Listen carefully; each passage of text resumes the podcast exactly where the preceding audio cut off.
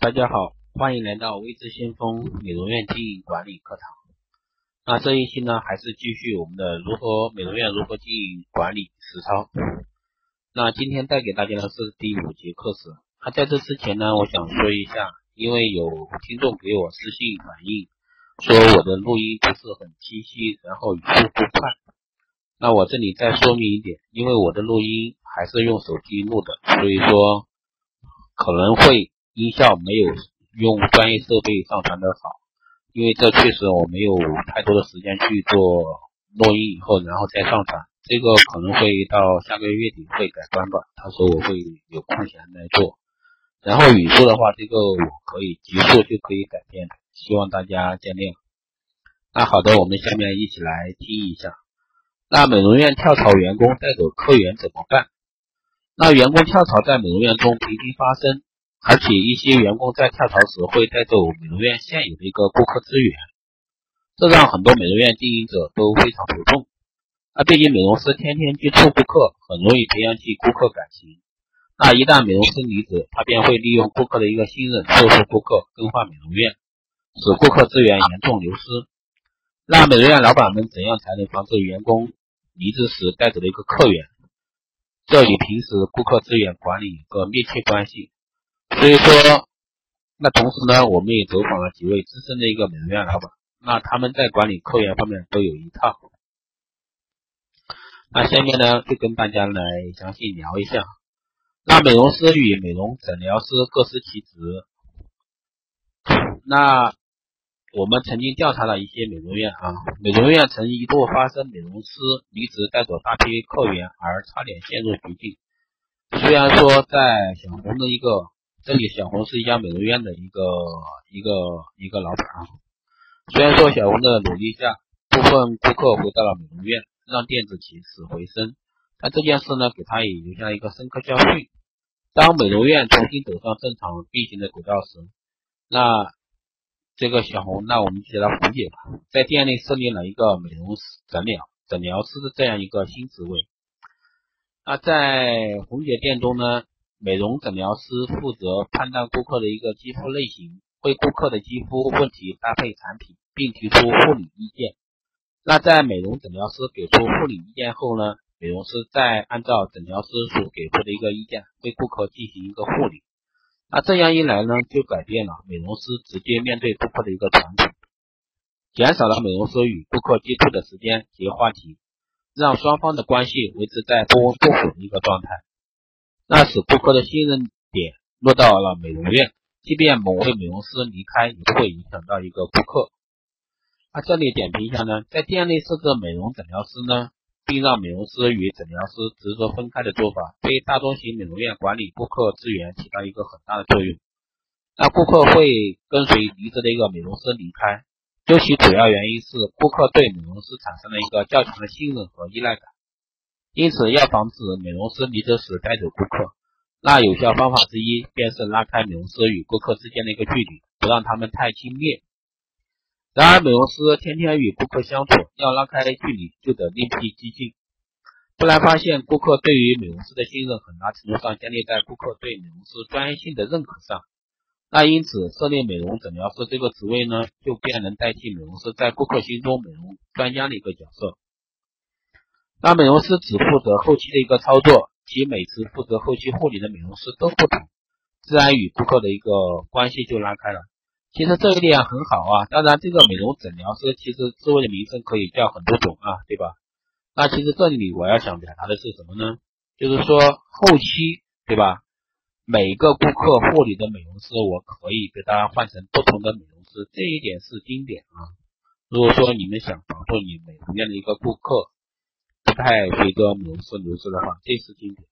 当然这是其一，那有的人就会说了，哎，我的美容院老板。哎，我美容院老板对吧？这顾客有可能说，哎，这个美容师我就认他了，他技术好，专业好，对吧？也有会产生这种情况。那这时候我们作为老板，作为我们经营管理者，你就要去反思了，为什么这个顾客就认他，不认旁边的人，不认其他的人？这就是我们需要去做的落实的一些地方。那美容诊疗师虽能得到顾客的一个信任，但他没有足够的时间培养顾客的一个感情。因此，顾客对某位美容师信任和依赖被诊疗师、诸位美容师多个角色分化掉后，转化为顾客对这个团队，也就是对美容院的一个信任。所以说这样一来呢，即便是美容师或诊疗师离职，都很难用情感因素带走顾客的。所以说这个就需要各位美容院经营管理者去注意一下。那管理好顾客档案也是一个非常好的一个方法。那这里举个例子，已经有八年开店经历的一个 理解，非常注重顾客顾客档案管理。那八年的呢，顾客资料的一个编辑存档全由他一人亲力亲为。他不仅保存了顾客第一次消费时填写的一个档案表，还将所有顾客资料形成电子文档，建立数据库，并设置了密码。那员工呢，很难了解到顾客的一个联系方式和地址，从而使员工在离开时，即便挖客，也只能带走为数不多的几位顾客，从而保护了绝大多数的一个顾客资源的一个安全。这个是一种方式啊。那这里呢，就会对他进行一个点评这个事情啊。对顾客资源最有效的管理方法，便是形成一个文档，将顾客的姓名啊、地址呀、联系方式啊，包括性格、喜好、肌肤特征、护理记录等等全面记录下来，并按一定的规律进行分类。那这样将顾客资源形成文档的一个好处在什么？好处在什么？已经形成文档的一个资料显得更实在和直观。这也会使员工更直观地感受到带走文档质量将会侵犯商业机密，不敢轻易带走并争夺这些顾客。而从美容院的角度来而言呢，文档能直接表明这是集体资料，打消了部分美容师认为哎顾客是他自己的资源错误观念。而且呢，美容院经营者全面掌握顾客档案后，对顾客的情况一目了然。即便有顾客被离职的员工带走，那经营者也可以通过对顾客档案的分析，重新赢得顾客。那下面还一大块呢，就是经营者与顾客要多接触。那刘姐呢是刚经营美经营美容院时，觉得美容院的老板真轻松，对吧？有厂家的美容导师下店陪负责培训搞活动啦，还有店长管理店内大小事务，啊自己一点都不操心，那有大把的时间可以玩了。说到这一点呢，我相信很多美容院的老板都会是这样的一个状态。而且我也听行业传闻，有很多 A 店 A 店。基本上都会发生什么？我项目公司来，然后负责管店的店长也好，项目经理也好，对吧？店面店面的管理人员就会跟他谈，哎，给我多少多少回扣啊，或者这样的之类的事情很多啊。美容院运营半年后，店长突然跳槽到另外一家美容院，并带走了大部分顾客。那李姐呢，接着四处联络了顾客，可联系上顾客时，才发现由于自己平时常在店内时间不多，根本不了解顾客。更无法说服顾客继续选择自己的美容院。从此以后呢，李姐认识到亲自与顾客交流、培养顾客感情的一个重要性。这一点确实很重要啊！我相信经营的好的美容院老板都会有这样的经验。那每天准时到店，常常与顾客聊天，为顾客制定最实用的一个美容理财计划。那在顾客生日时亲手送出一份祝福，经过一年多的努力呢，很多顾客都成为李姐的一个好朋友，甚至会帮他维护美容院的一个生意。那李姐呢也不会担担心美容师会带走顾客了。那这里呢，我们再来点评一下，那一部分美容院经营者呢，很容易出现类似于理解的失误。现在的化妆品厂家经销商会为美容院提供若干软件上的一个支持，那减轻了经营者在管理上的一个负担，那也令一些经营者有了一个懈怠情绪。将店内顾客接待事务通通交由员工打理，那这样一来呢，经营者少有与顾客的一个交流时间，对顾客不了解，更难培养与顾客的一个感情，那很容易出现顾客信任美容师是与老本的一个情况。那如果经营者能经常与顾客交流，并时常给顾客一些小折扣或赠品，让顾客对自己产生好感，便能削弱普通美容师对顾客的一个影响。而且，即便是有顾客被美容师带走。那经营者也能利用自己与顾客的一个情感因素，了解原因，最大限度的留住顾客。所以说这一点的话是很重要的。哪怕你做的再大的美容院，我希望是我们的经营管理者或者说老板能亲自去偶尔串一下场，对吧？维护一下你的 A 客，这才是王道。那还有一大块呢，就是善待离职的一个员工。那小文呢是个非常倡导人性化管理的一个美容院老板，每每有员工要离职，他都会积极与员工沟通，了解员工离职的一个原因，并会诚恳的就员工个人发展问题给出建议。不仅如此呢，那个小文还会在员工离职时给予一定补助，让员工即便离开也能顾念到老板对自己好而不带走顾客。那，这一点呢是真实的事情啊，是外地的一个美容院。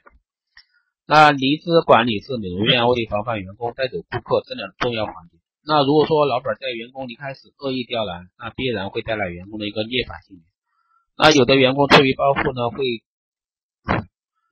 会带走美容院的一个顾客资源。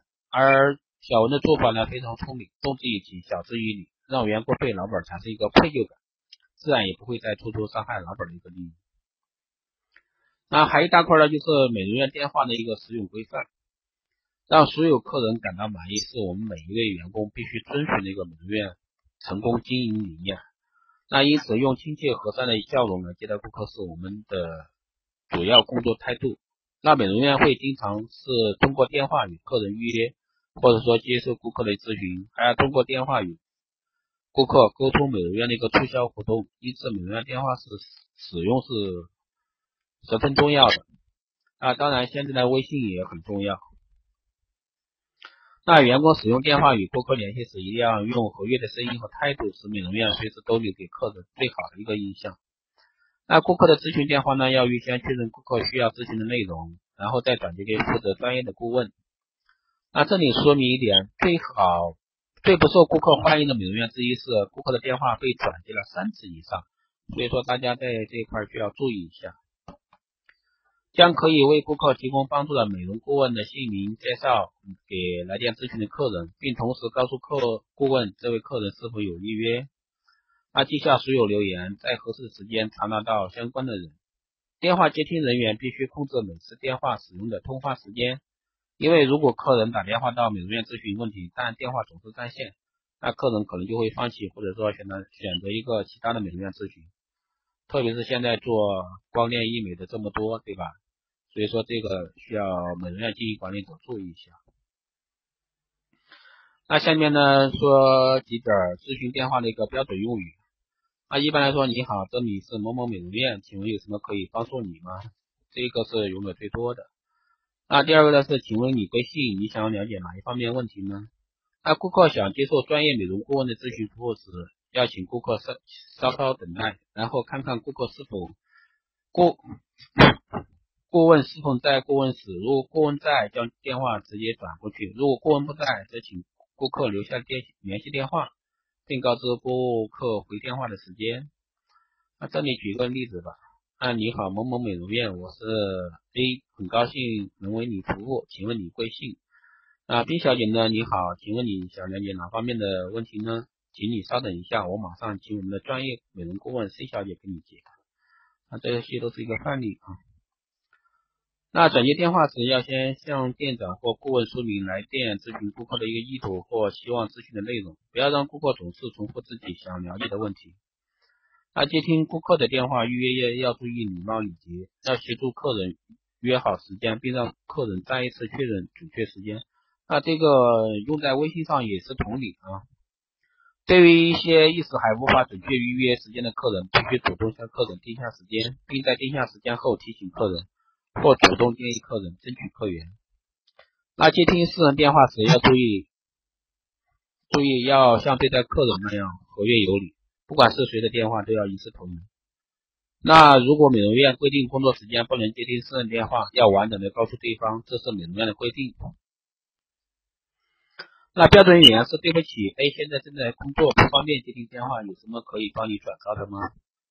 那做好电话留言，并在该名员工工作结束后或适当的时间将电话记录转给当事人知道。